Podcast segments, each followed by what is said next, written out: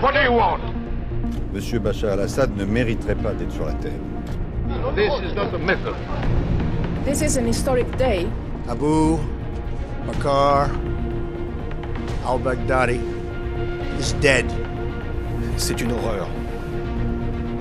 This is a provocation.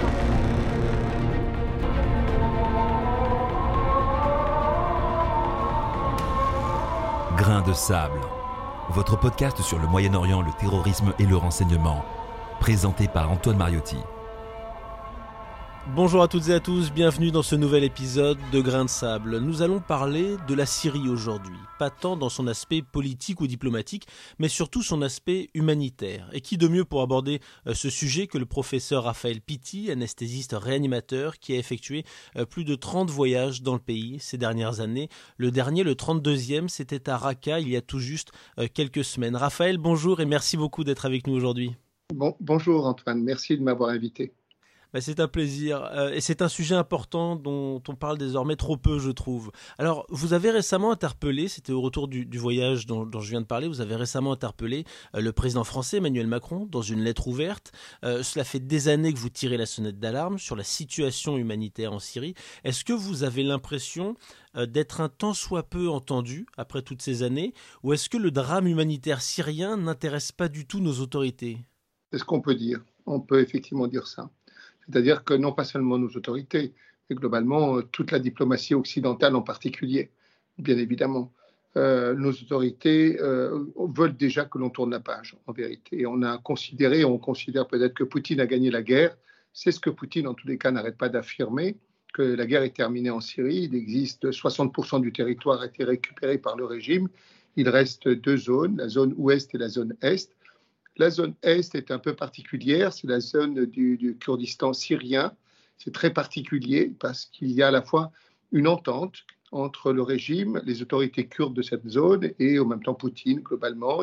On peut, quand on est dans la zone du Rojava, euh, dans des villes comme Kamishli, des villes comme euh, etc., vous avez une présence du régime dans certains quartiers et vous passez d'une zone à une autre zone.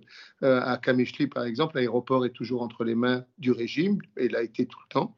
Euh, par ailleurs, euh, les hôpitaux fonctionnent et un certain nombre de, des soignants sont rémunérés par le régime. Donc, les forces kurdes qui sont là présentes, qui se sont battues contre Daesh, tentent bien évidemment de faire admettre l'autonomie de la zone.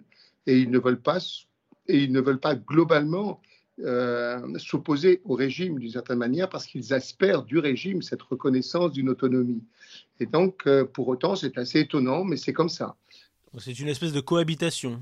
Oui, il y, a, une sorte de cohabitation, peut-on dire. Voilà, il y a une sorte de cohabitation, même s'il y a eu, il y a deux ou trois mois, à Kamishri en particulier, il y a eu une tension très forte au niveau de Checkpoint, mais c'était lié à des milices iraniennes. Ce n'était pas lié à des milices euh, du régime. C'était vraiment euh, les, milices iraniennes qui ont à un moment donné tiré, il y a eu deux morts, etc.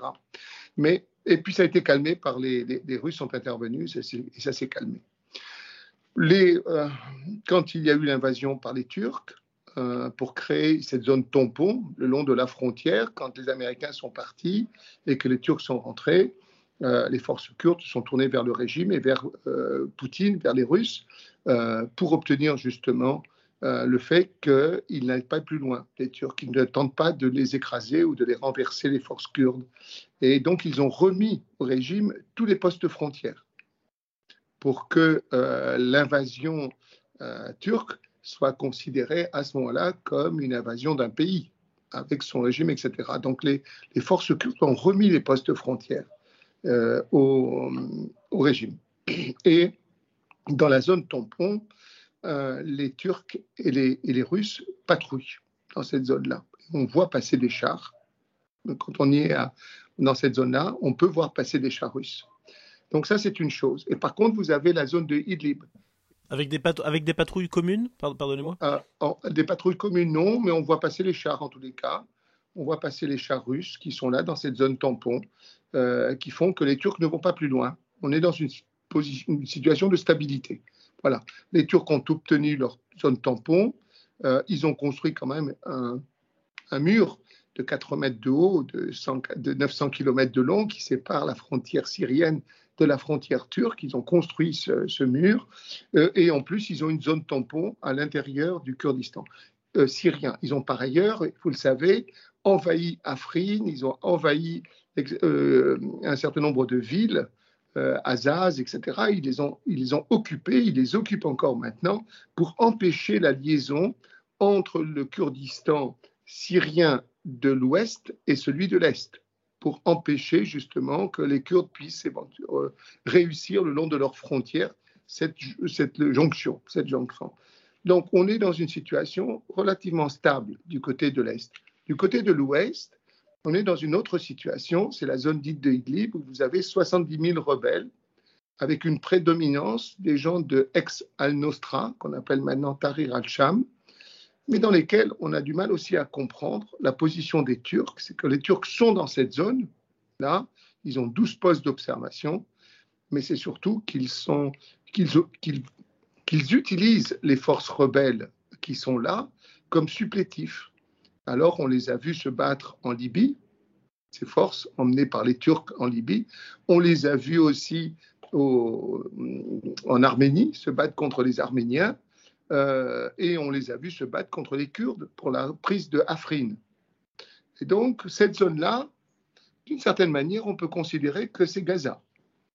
Euh, cette zone est fermée, au sud occupés par euh, les forces du régime et au nord et à l'ouest et à l'est occupés par les, Turcs qui les, sont encerclés. À l'intérieur, vous avez à Gaza le Hamas et là vous avez ex-al-Nostra, Tahrir al-Sham qui est là, à l'intérieur de cette zone. Voilà. Et globalement, on est dans une situation où il y a des bombardements assez régulièrement. Cette population qui est là, c'est-à-dire 4 200 000 personnes, dans 2 800 000 réfugiés qui vivent sous tentes, etc. Cette population-là est totalement dépendante de l'aide humanitaire internationale. Et cette aide humanitaire internationale, jusqu'à maintenant et jusqu'à la fin du mois de décembre, cette aide humanitaire internationale passe par Bab el Awa.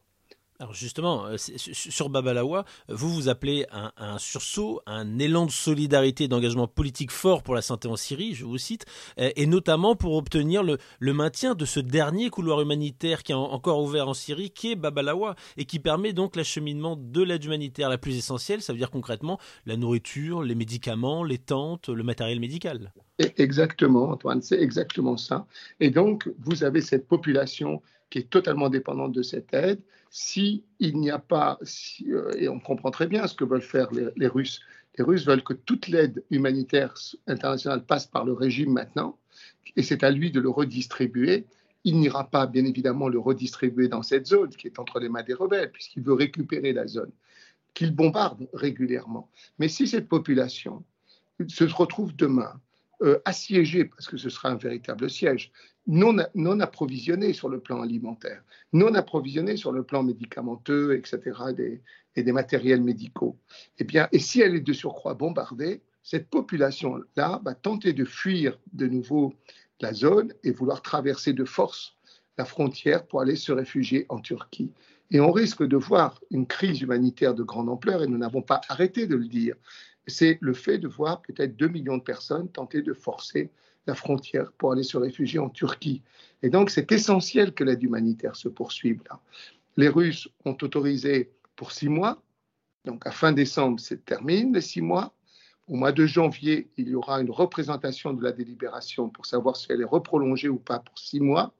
Euh, nous voulons que dès à présent, il y ait une mobilisation internationale pour faire pression, pour dire que c'est nécessaire, c'est même fondamental que cette aide continue d'arriver si on ne veut pas avoir une véritable catastrophe humanitaire avec 2 millions de personnes qui vont tenter de se déplacer.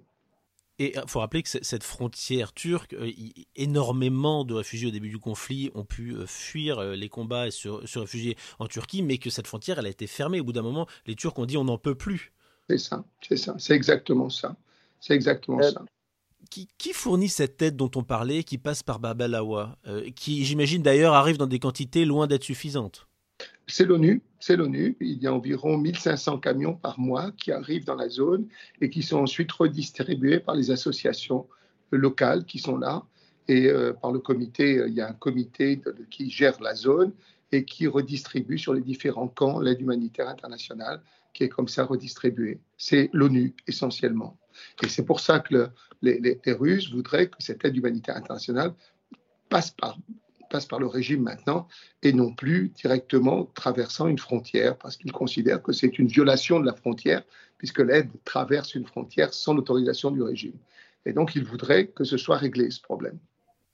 Alors, je voudrais rappeler un chiffre, euh, même si les chiffres sont pas extrêmement précis, c'est qu'on parle d'un demi-million de morts en Syrie depuis euh, bah, presque 11 ans maintenant, euh, début mars, mi-mars, ça fera, ça fera 11 ans que ce conflit a, débuté. Mais il y a un chiffre sur lequel vous, vous insistez, et qui est le plus souvent ignoré, mais qui fait encore plus froid dans le dos, c'est celui du nombre de morts par manque d'accès aux soins depuis le début du conflit en 2011. Et là, vous parlez non plus d'un demi-million, mais de 2 millions de morts.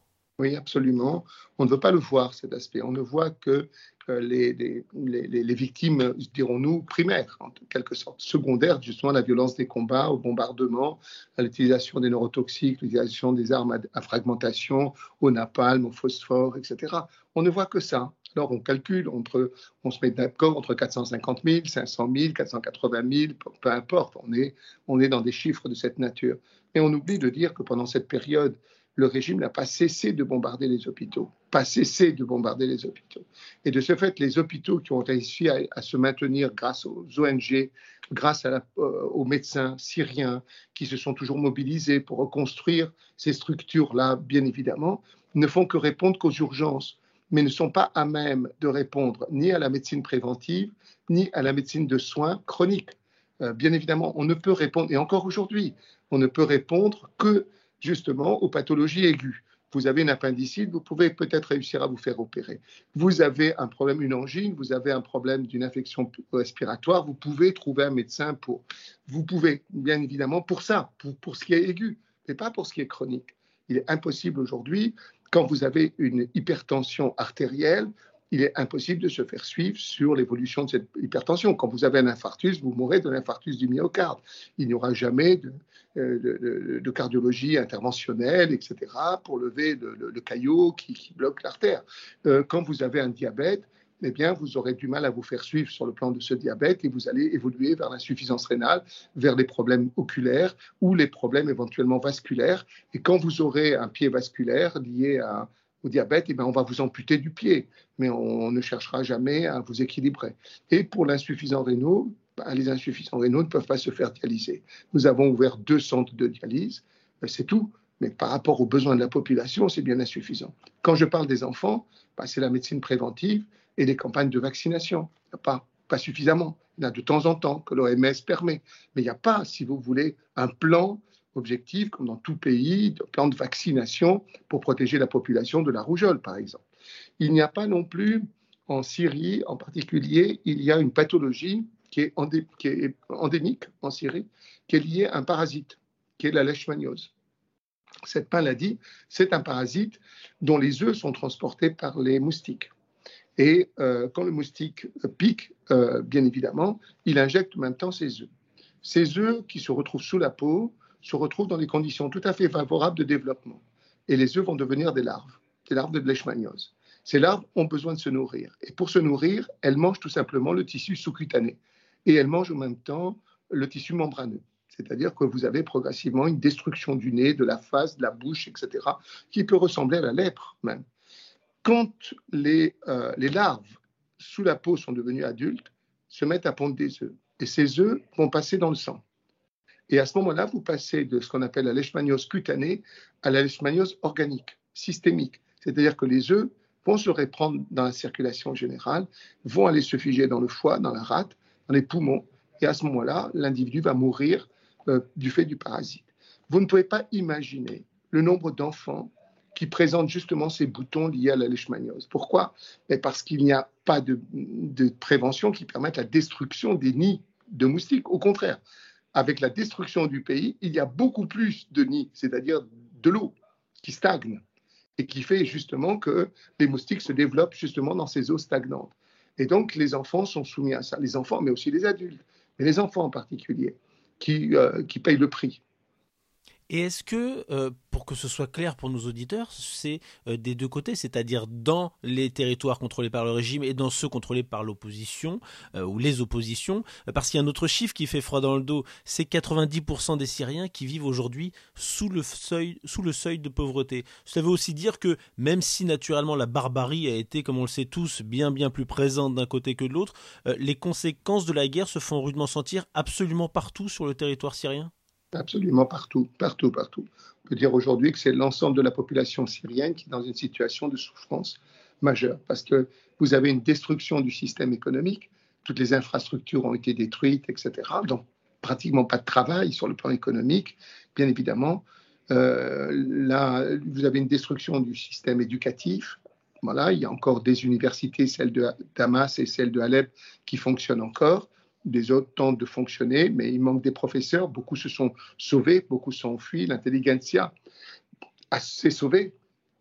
Et même dans les, dans les hôpitaux, vous avez moins de, moins de spécialistes, moins de compétences, moins de. On voit, si vous voulez, un exemple. Dans la zone de Raqqa, toute la zone de Raqqa, euh, du Kurdistan syrien, vous avez quatre ophtalmologues. Quatre ophtalmologues pour l'ensemble de cette zone. Et vous manquez de sages-femmes, vous manquez, etc., dans les hôpitaux. L'hôpital de Deri, qui est dans le nord-est de la Syrie, dans lequel nous sommes, dans cet hôpital-là, euh, il y, a un hôpital de 250 lits, il n'y en a que de 75 qui sont opérationnels, parce qu'il manque de personnel, il manque d'infirmiers, il manque d'anesthésistes, réanimateurs, il n'y a que des infirmiers anesthésistes, etc. Il y a une fuite, il y a eu une fuite, puisqu'il y a 7 euh, millions de personnes qui ont fui la Syrie, il y a un, manque de spécialistes à tous les niveaux, et euh, en santé en particulier, bien évidemment.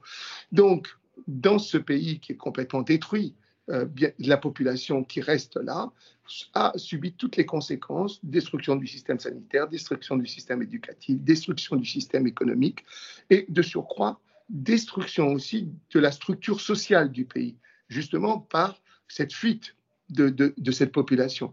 Par les morts, le nombre de morts qu'il y a eu, chaque famille a été touchée, etc. Ils se sont déplacés, soit à l'intérieur de la Syrie, vous en avez 6 millions à l'intérieur de la Syrie qui sont déplacés, qui ne sont plus chez elles, etc. Mais vous en avez euh, les 7 millions qui sont à l'extérieur. Et donc, de ce fait, vous avez une destruction même du, tissu social.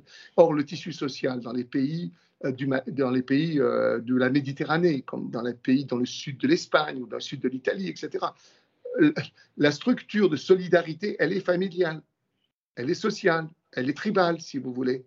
Ben là, c'est fini. C'est fini. Il n'y a pas cette aide. Elle ne vient en vérité l'aide que des expatriés qui ont de la famille à l'extérieur qui arrivent à envoyer de l'argent vers eux.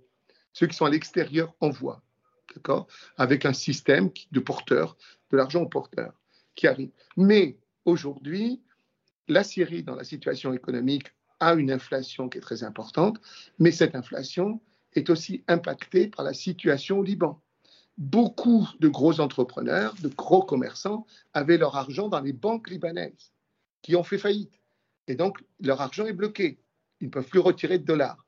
Or, tout s'achète à l'extérieur en dollars. Tout s'achète à l'extérieur en dollars. Et donc, nous n'avons pas arrêté de dire, et nous sommes allés voir justement le commissaire européen à l'aide humanitaire, en présence du directeur euh, de, euh, de l'action euh, humanitaire à, Bruxelles, avec Médecins du Monde, l'USSM, Ziad Alissa, qui est président de l'USSM, moi, et le président, le directeur de, de, Médecins du Monde, nous sommes allés expliquer la situation humanitaire. Elle n'a pas cessé de se dégrader, même s'il y a moins de violence. La situation aujourd'hui est pire que ce qu'elle était en 2013, 2014, 2015. On en arrive dans une situation d'effondrement complet du pays. Là. Et les gens sont dépendants de toute aide qui peut leur arriver de toutes les manières dans l'ensemble de la Syrie. L'électricité, l'approvisionnement en eau, euh, tout ça est très très cher avec l'inflation de surcroît. Et tout s'achète à l'extérieur en dollars, je disais. Donc il y a maintenant rupture de l'approvisionnement qu'il pouvait y avoir, puisqu'il n'y a plus de dollars qui circulent véritablement. Et, euh, et de ce fait, nous avons expliqué ce qu'on appelle la période de rupture. Jusqu'au mois de décembre, mois de janvier, les réserves euh, qui ont été, de ce qui aura été moissonné pendant le printemps vont être consommées. et vous, devez attendre le printemps suivant pour la nouvelle récolte. Cette période-là, elle ne peut pas être compensée par des achats extérieurs. C'est la période dite de rupture. Le moment où vous avez fini vos réserves et le moment où vous allez récolter. Et là, il va y avoir un problème de famine. C'est-à-dire que si les Syriens ne sont pas en mesure d'acheter à l'extérieur pour compenser cette période de rupture, eh bien, on va avoir une situation de famine en Syrie. Il va y avoir une situation que l'on appelle la situation de rupture, si vous voulez, que l'on connaît très bien dans le Sahel, bien évidemment. Alors, est-ce que l'aide humanitaire internationale euh, va pouvoir euh, éventuellement apporter, etc. C'est ce que vit l'Afghanistan maintenant, euh, c'est ce que vit le Yémen, etc. Cette situation de famine qui est liée justement aux difficultés d'approvisionnement. Et comme un malheur n'arrive jamais seul, il y a en plus cette épidémie de Covid qui, on peut l'imaginer naturellement, étant donné toutes les conditions humanitaires que vous nous rapportez directement du terrain, complique encore plus la situation. Ben, évidemment, évidemment. Vous avez d'abord parce que pendant très longtemps, il était plus possible dans les hôpitaux, du fait du risque de bombardement des hôpitaux par le régime, systématiquement à leur destruction, on ne pouvait plus hospitaliser dans ces hôpitaux. Régime et ses alliés d'ailleurs. Oui, ces hôpitaux sont. Euh, on a, les Syriens, d'une certaine manière, ont écrit une page de l'histoire de la médecine. La médecine ambulatoire, c'est-à-dire des interventions très lourdes, etc., les gens retournaient chez eux le lendemain de l'intervention. Ils ne pouvaient pas être hospitalisés dans les hôpitaux parce que les hôpitaux risquaient à tout moment d'être bombardés. Et donc, c'était à prendre un risque de les garder. L'hôpital était, était centré sur les aspects techniques, la radiologie, si vous voulez, etc., un peu la réanimation. Mais en vérité, il n'y avait pas de réanimation. Il y avait des services de soins intensifs, c'est-à-dire les malades les plus graves étaient réunis dans une même salle pour être mieux surveillés, c'est tout. Mais il n'y avait pas suffisamment de respirateurs, il n'y avait pas suffisamment de moyens techniques, il n'y avait pas de possibilité de dialyse, de suppléance, si vous voulez. Il n'y avait pas de moyens de suppléance. Assez important. Même si ça se dit réanimation, ça n'a jamais été des réanimations. C'était juste des zones où de surveillance continue, attentif, pour mettre ensemble les malades les plus graves ensemble. Eh bien, si vous prenez la zone de Idlib, pour 4 200 000 personnes, il n'y a que 95 lits de réanimation 95 lits de soins intensifs pour 4 millions d'eux, et vous avez qu'une quarantaine de respirateurs pour cette zone-là, et vous avez de surcroît quelque chose qui est fondamental en réanimation, c'est un appareil qui permet de mesurer dans le sang les gaz, c'est-à-dire le, taux d'oxygène, le taux de CO2, euh, le pH du sang, etc. Il n'y a pas un seul appareil à gaz du sang dans le nord-est, dans le nord-ouest de la Syrie. Pas un seul appareil à gaz du sang. Ça n'existe pas pas du tout. vous ne pouvez pas réanimer si vous n'avez pas ce type d'appareil.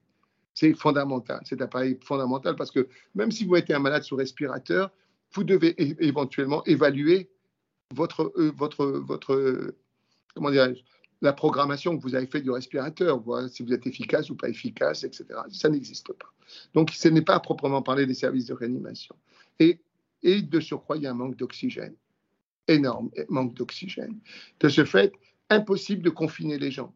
Impossible. Alors nous avons créé, l'USSM a créé 13 centres d'isolement des malades les plus graves, pour ne pas que ces malades restent dans leur famille et contaminent, etc. L'isolement étant impossible, les gens étant sous tente, les gens devant sortir pour aller manger, les gens devant sortir pour aller aux toilettes, pour laver leur linge, etc. etc. Tout ça fait qu'il était impossible de confiner. Et donc l'épidémie actuellement pas la première vague, mais à partir de la deuxième vague, et maintenant en particulier, eh ben, cette épidémie se répand d'une manière très importante.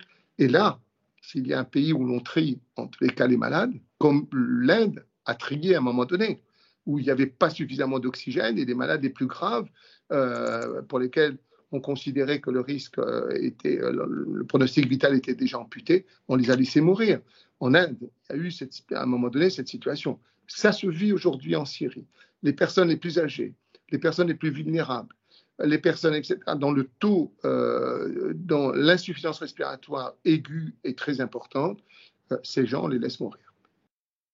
Ah. Et, et, pour finir, il faut savoir qu'ils ont utilisé de l'oxygène industriel. L'oxygène industriel qui sert essentiellement aux soudures.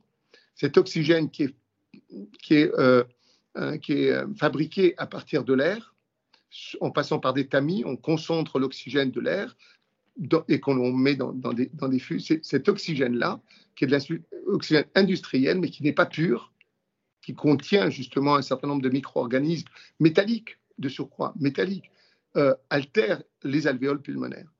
Et ils l'ont utilisé, ils continuent à l'utiliser je rappelle juste que l'UOSSM que, vous évoquiez, euh, c'est l'Union des organisations de secours et de soins médicaux, donc une organisation humanitaire euh, dont vous faites partie et qui est présente euh, en Syrie depuis de nombreuses années pour venir en aide justement aux, personnes. Je, je poursuis sur le Covid. On imagine qu'évidemment, l'état de la vaccination est loin de ce qu'il devrait être pour pouvoir enrayer un tant soit peu l'épidémie. Oui, écoutez Antoine, souvent on me pose la question de dire euh, qu'est-ce que vous pensez de la vaccination? Qu'est-ce que vous pensez. Est-ce qu'il faut-il se faire vacciner ou pas? Je leur ai dit, écoutez, si on pouvait donner le vaccin aux Syriens, ils ne se poseraient pas la question. Parce que s'ils l'avaient, ils le réclament tous. Parce qu'ils vivent, ils vivent dans une situation où ils savent très bien que le vaccin est la seule façon de se sauver et, et que, au risque qu'ils encourent tous les jours avec la faim, etc., les difficultés, les bombardements, le Covid se surajoute encore. Et s'ils peuvent se faire vacciner pour échapper aussi à ce risque-là, ils le feront volontiers, mais il n'y en a pas assez. Il n'y a pas assez. Le, vaccin vient essentiellement par l'OMS, mais l'OMS n'en distribue pas assez. Et ça, c'est un vrai scandale qu'il faut dénoncer sur le plan humain. Parce que si nous, occidentaux, on se pose des questions, comme toujours d'ailleurs, on se pose des questions de riches, d'accord? Est-ce que je dois me vacciner ou pas? Est-ce que je, faut-il ou pas? D'accord? Euh, Est-ce que je dois manger ça ou pas? Etc. Quand on a faim, on mange. D'accord? Et on ne se pose pas des questions. On l'a vu malheureusement à Homs où les populations qui avaient été enfin euh, libérées mangeaient de l'herbe, parfois euh, des, rats qui, qui, qui passaient. Il faut, c'est évident. Ici, nous sommes dans la lutte contre le gaspillage. D'accord? Et là-bas, vous avez des gens qui sont dans les poubelles pour essayer de trouver de quoi manger. Et donc. Et, et, donc là, c'est pas un problème. Si, et ça me paraît scandaleux aujourd'hui que le vaccin, d'accord, on n'est pas levé le, brevet sur les vaccins. On devrait le lever sur le plan humanitaire. On ne peut pas continuer comme ça à enrichir, à engraisser des, laboratoires comme Pfizer, Moderna et les autres. C'est insupportable en laissant des milliards, 1, 2, 3, 4 milliards de personnes ne pouvant pas y accéder parce que ça coûte excessivement cher. Je rappelle, Pfizer, c'est 15 euros. Ils étaient à 11 euros, ils ont augmenté le prix à 15 euros. Moderna était à 13 euros, ils sont passés à 19 euros. D'accord? Et on a laissé faire ça maintenant. On a laissé faire. Ce qui rend difficile pour les populations, pour les pays sous-développés, etc., de pouvoir accéder au vaccin. Impossible. il y a une obligation de faire en sorte que ce vaccin soit maintenant, ces vaccins soient libérés de tout brevet et que ce soit reconnu comme un besoin humanitaire et universel. On a une idée du taux de vaccination en Syrie ou pas du tout? On n'a aucune idée, il n'y a pas de statistiques, il n'y a rien. Nous, avons commencé une, étude actuellement, euh, parce que quand j'étais dans le nord-est de la Syrie, je me suis rendu compte dans les, camps de réfugiés qu'il y a euh, à l'intérieur de la Syrie que les enfants n'avaient pas de lunettes. Les enfants de 4, 6 ans, 10 ans, pas de lunettes. Ce qui est euh, inimaginable, quoi, qu'on ne puisse pas avoir de lunettes chez un enfant. Et donc la question qui m'est venue immédiatement, c'est de dire, mais ils n'ont pas de lunettes, ben, c'est tout simplement parce que personne ne recherche à savoir s'ils ont des troubles de la vue. Alors, je me suis rapproché à Metz, dans le département de la protection maternelle et infantile. À Metz, parce que c'est là où vous habitez. J'habite à Metz. J'habite à Metz. Et donc, il se trouve, bien évidemment, qu'en France, nous avons, et même en Europe, euh, c'est comme ça, vous avez des visites systématiques chez les enfants. À 4 ans, 6 ans, 10 ans. C'est des visites obligatoires à l'école. Et là, sont évalués justement les troubles du langage, les troubles du comportement des enfants, les, troubles sensoriels, auditifs, etc. Il y a une évaluation qui est faite en France dès l'âge de 4 ans, et même avant, si vous voulez, avec le pédiatre, etc. Il y a un suivi des enfants. En France, l'examen des enfants de 4 ans met en évidence 40% justement de troubles, de problèmes. Alors, ça peut être des, problèmes mineurs, hein, bien évidemment. L'enfant, il est daltonien, ou l'enfant présente des caries, ou l'enfant présente des troubles de la vue. Tout confondu. On détecte lors de cet examen dans les écoles 40% d'enfants qui ont un problème. Surpoids, éventuellement, vous voyez, ou anorexie, ou troubles du sommeil, etc. 40% d'enfants en France. Quel est le taux en, en Syrie chez ces enfants D'enfants nés dans les camps de réfugiés? Depuis, dans un pays en guerre depuis dix ans. Personne ne le sait. Donc, à partir de l'examen qui est fait en France, que nous avons adapté justement pour la Syrie. Depuis le 15, du 15 novembre au 15 décembre, nous avons formé, et c'était le but du dernier voyage, avec Ziad Alissa, le président de USSM France, nous avons formé quatre équipes sur le protocole qui est appliqué en France et adapté à la Syrie. Et nous nous sommes entendus par convention avec l'Observatoire régional de la santé, qui sont des épidémiologistes, pour faire une analyse. Et ils nous ont demandé d'avoir un échantillon de 1000 enfants dans les camps de réfugiés autour de Raqqa. Le 15 hier, nous avons eu un Zoom hier avec les médecins, l'ensemble des équipes. Ils avaient réussi à examiner 1023 enfants. 1023 enfants. À la fin, au mois de janvier, je pense qu'on aura les résultats de cette analyse et de cette étude. Mais dès à présent, quand je vois les photos qu'ils m'ont envoyées, quand je vois la misère de ces camps dans lesquels ils sont, vous ne pouvez pas imaginer la misère dans laquelle ils sont. C'est-à-dire que les familles vivent essentiellement sur les poubelles, essentiellement du tri des poubelles. Les enfants sont sales parce qu'il n'y a pas d'accès à une hygiène de base. Ils sont sales, ils sont pouilleux, ils ont de la leishmaniose, ils sont dénutris pour beaucoup d'entre eux. On le saura mieux, mais je ne m'attendais pas du tout à ce qu'il puisse y avoir des camps qui sont là. D'où viennent ces gens? Ces gens viennent de Raqqa, ils ont fui leur maison quand il y avait des combats, etc. Et leur maison a été détruite. Ils viennent aussi du sud, quand ils se sont sauvés, quand les combats étaient à Dera, et ils sont, ils sont remontés vers le nord-est à ce moment-là. Ils viennent de l'est complètement, d'Arer Zor, où il y, avait, euh, il y avait Daesh. Ils viennent aussi de Homs, aussi, c'est-à-dire de l'ouest. Et ils sont là depuis 2013, 2014. Et ce sont des camps, en vérité, ce ne sont pas des camps organisés, ce sont des, des camps sauvages dans des champs. Et les gens sont dans une précarité dont on peut à peine imaginer. C'est extrêmement sale. Euh, il y a beaucoup de nids à moustiques, bien évidemment, qui expliquent pourquoi les. Il y a même des enfants mal formés, avec cinq doigts, ou une agénésie complète du pavillon de l'oreille, ou des problèmes dentaires énormes liés justement à la dénutrition et à la malnutrition. Il y a des problèmes de troubles du comportement chez ces enfants, importants avec des retards en même temps du langage, etc. Beaucoup de, strabisme, beaucoup de troubles de la vue, etc. Beaucoup, beaucoup, beaucoup, beaucoup. Et je, vraiment, euh, vous comprenez pourquoi ma lettre à Macron, elle est là, après être rentré de Raqqa, d'avoir vu ce que nous avons vu là-bas, et de dire, on ne peut pas laisser comme ça. On ne peut pas tourner encore le regard ailleurs sans regarder que depuis dix ans, cette population est une population martyrisée. Dix ans de guerre, d'une guerre effroyable et maintenant ils sont enfermés dans leurs frontières dans une situation de crise humanitaire et de crise économique extrêmement euh, difficile. Euh, donc il y a donc ces camps dont on, dont on vient de parler, euh, où il y a aussi des Français, notamment des femmes et des enfants qui sont détenus. et on a vu le cas ces tout derniers jours d'une femme française qui avait rejoint l'État islamique il y a quelques années, dont le mari est décédé et dont des avocats avaient alerté en vain euh, depuis trois ans les autorités françaises, le Quai d'Orsay, l'Élysée, euh, sur son euh, faible état de santé et cette femme vient de mourir. Alors on pourrait très bien se dire, elle n'avait qu'à pas rejoindre l'État islamique il y a quelques années, mais c'est plus compliqué que ça parce qu'elle laisse derrière elle une orpheline de 6 ans, une petite française qui a 6 ans et qui aujourd'hui n'a plus de parents et est coincée dans un camp en Syrie. Comment vous réagissez quand vous entendez ce genre de nouvelles? Écoutez, déjà depuis plusieurs mois, même un an, euh, il y a eu des réunions d'associations, dont Amnesty International, bien évidemment, pour demander le retour immédiatement de tous les enfants français qui sont dans le camp avec leur mère.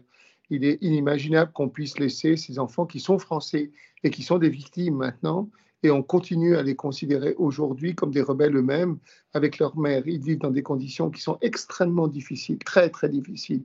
Il fait très chaud en été, ils n'ont pas suffisamment d'eau, et il fait très froid en hiver, ils n'ont pas suffisamment de chauffage. Tout s'achète à l'intérieur du camp, tout, je dis bien tout s'achète, même la toile de tente s'achète. Et heureusement que la plupart de ces femmes et de ces enfants ont des parents en, en, France qui leur envoient de l'argent.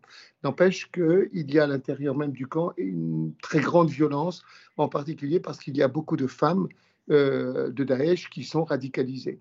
Et elles le sont et elles font la loi dans le camp. C'est-à-dire qu'il y a, dès l'instant où il y a une femme qui, qui aurait euh, la, euh, l'envie éventuellement de condamner Daesh de ce qui s'est passé, des conditions dans lesquelles elles vivent, etc., et remettre en cause Daesh, euh, il est clair qu'on risque fort de la retrouver morte le lendemain matin.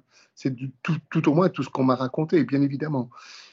Et donc, euh, il paraît nécessaire et évident que ces enfants doivent être rapatriés en France tous ensemble, que leur mère soit jugée, bien évidemment, mais surtout que l'on donne toutes les conditions nécessaires à la réintégration dans la société française de ces enfants. Si on ne le fait pas, bien évidemment, euh, ces enfants à l'âge de 18 ans auront, peuvent bien évidemment demander et obtenir le droit de revenir en France. Ils sont français et on ne peut pas leur enlever, on ne peut pas faire avoir une déchéance de leur nationalité.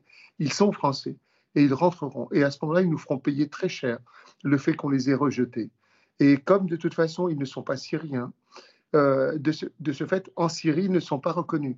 Donc ces enfants, lorsqu'ils vont commencer à grandir, ils vont devoir essayer de trouver du travail. Et ce sont les mafias certainement qui vont euh, les employer, comme ce sont éventuellement Daesh de nouveau, les terroristes, etc., sur le plan international nous avons tout intérêt, pour eux d'abord, et pour notre propre sécurité, à les ramener en France et à les aider à se réinsérer avec leur mère dans la société française, parce qu'ils sont français. Oui, notre propre sécurité, parce que, euh, outre l'aspect euh, de principe, l'aspect humanitaire, on crée aussi peut-être des djihadistes en puissance avec ces enfants. Absolument, c'est ce que j'ai dit à l'instant.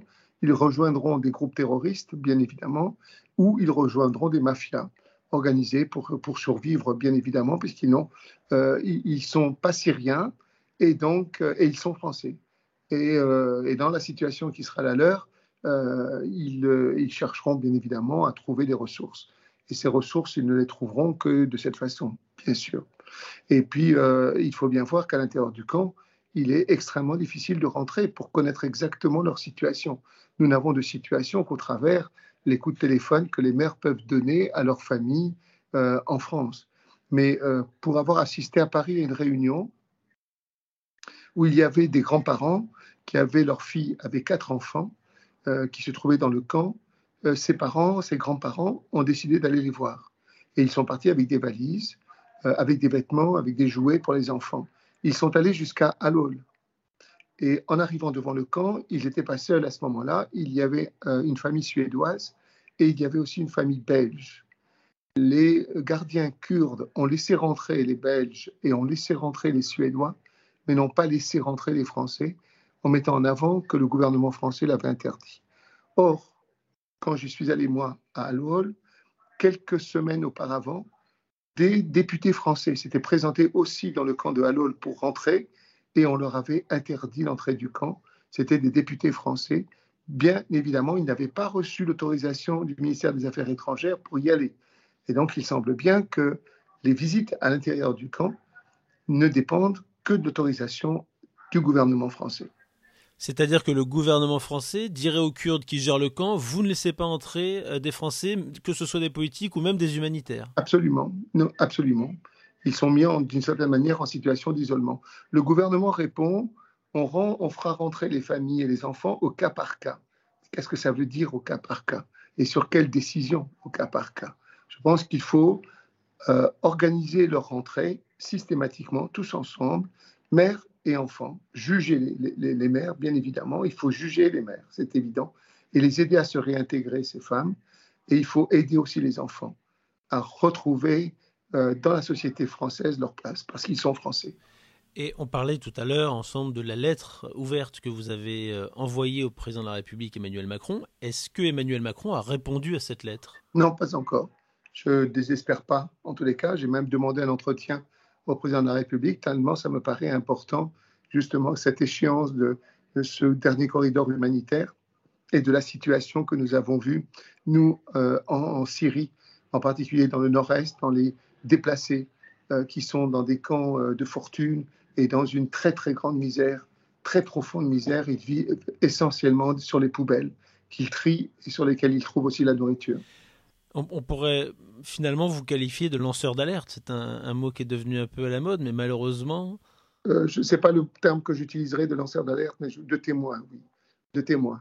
Comme humanitaire, nous avons un devoir au même temps de témoignage, comme les, les, les reporters, au fond, quand vous allez sur le terrain, vous ramenez au même temps de l'information et vous informez il est difficile d'être un humanitaire, d'être comme vous sur le terrain et de rentrer, de reprendre une vie tout à fait normale.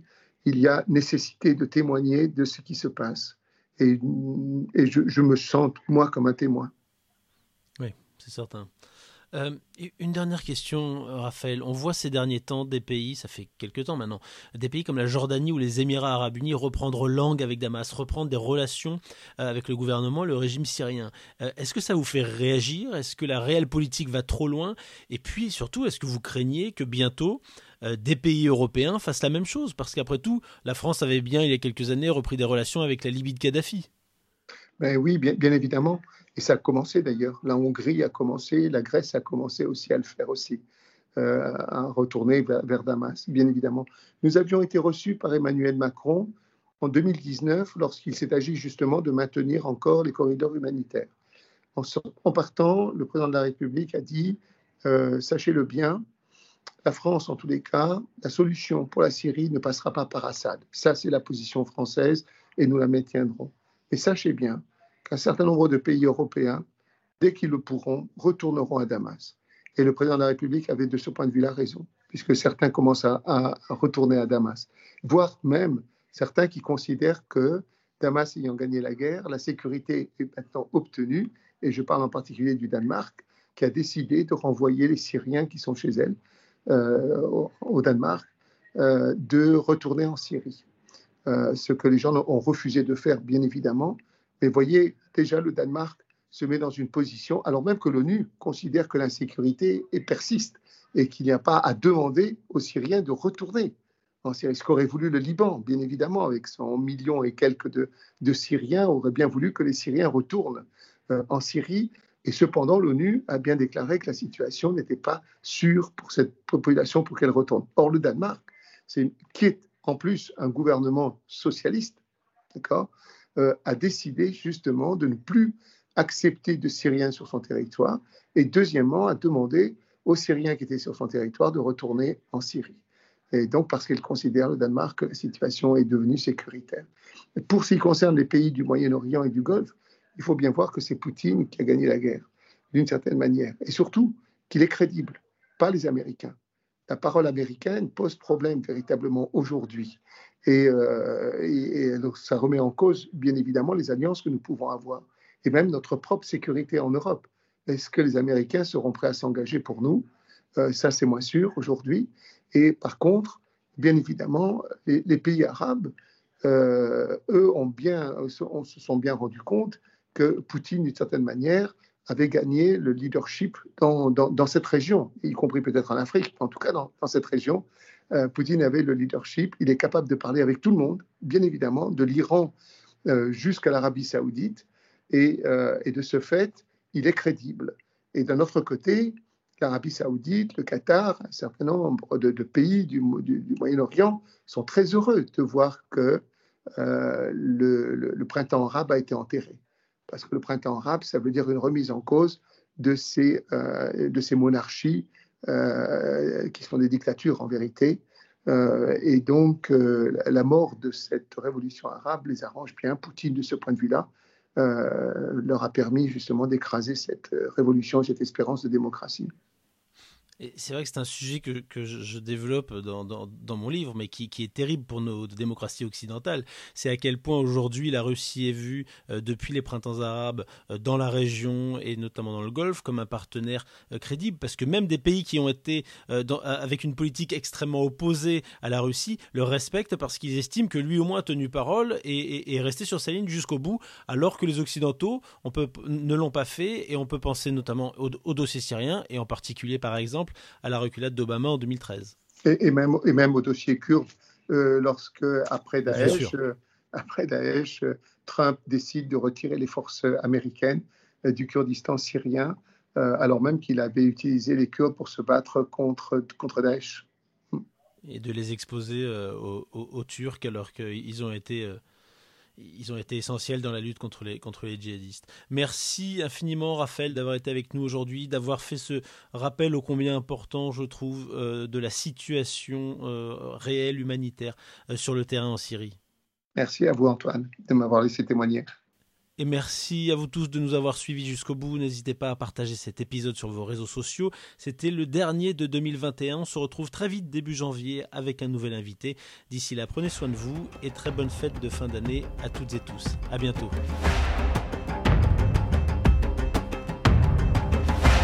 C'était Grain de sable.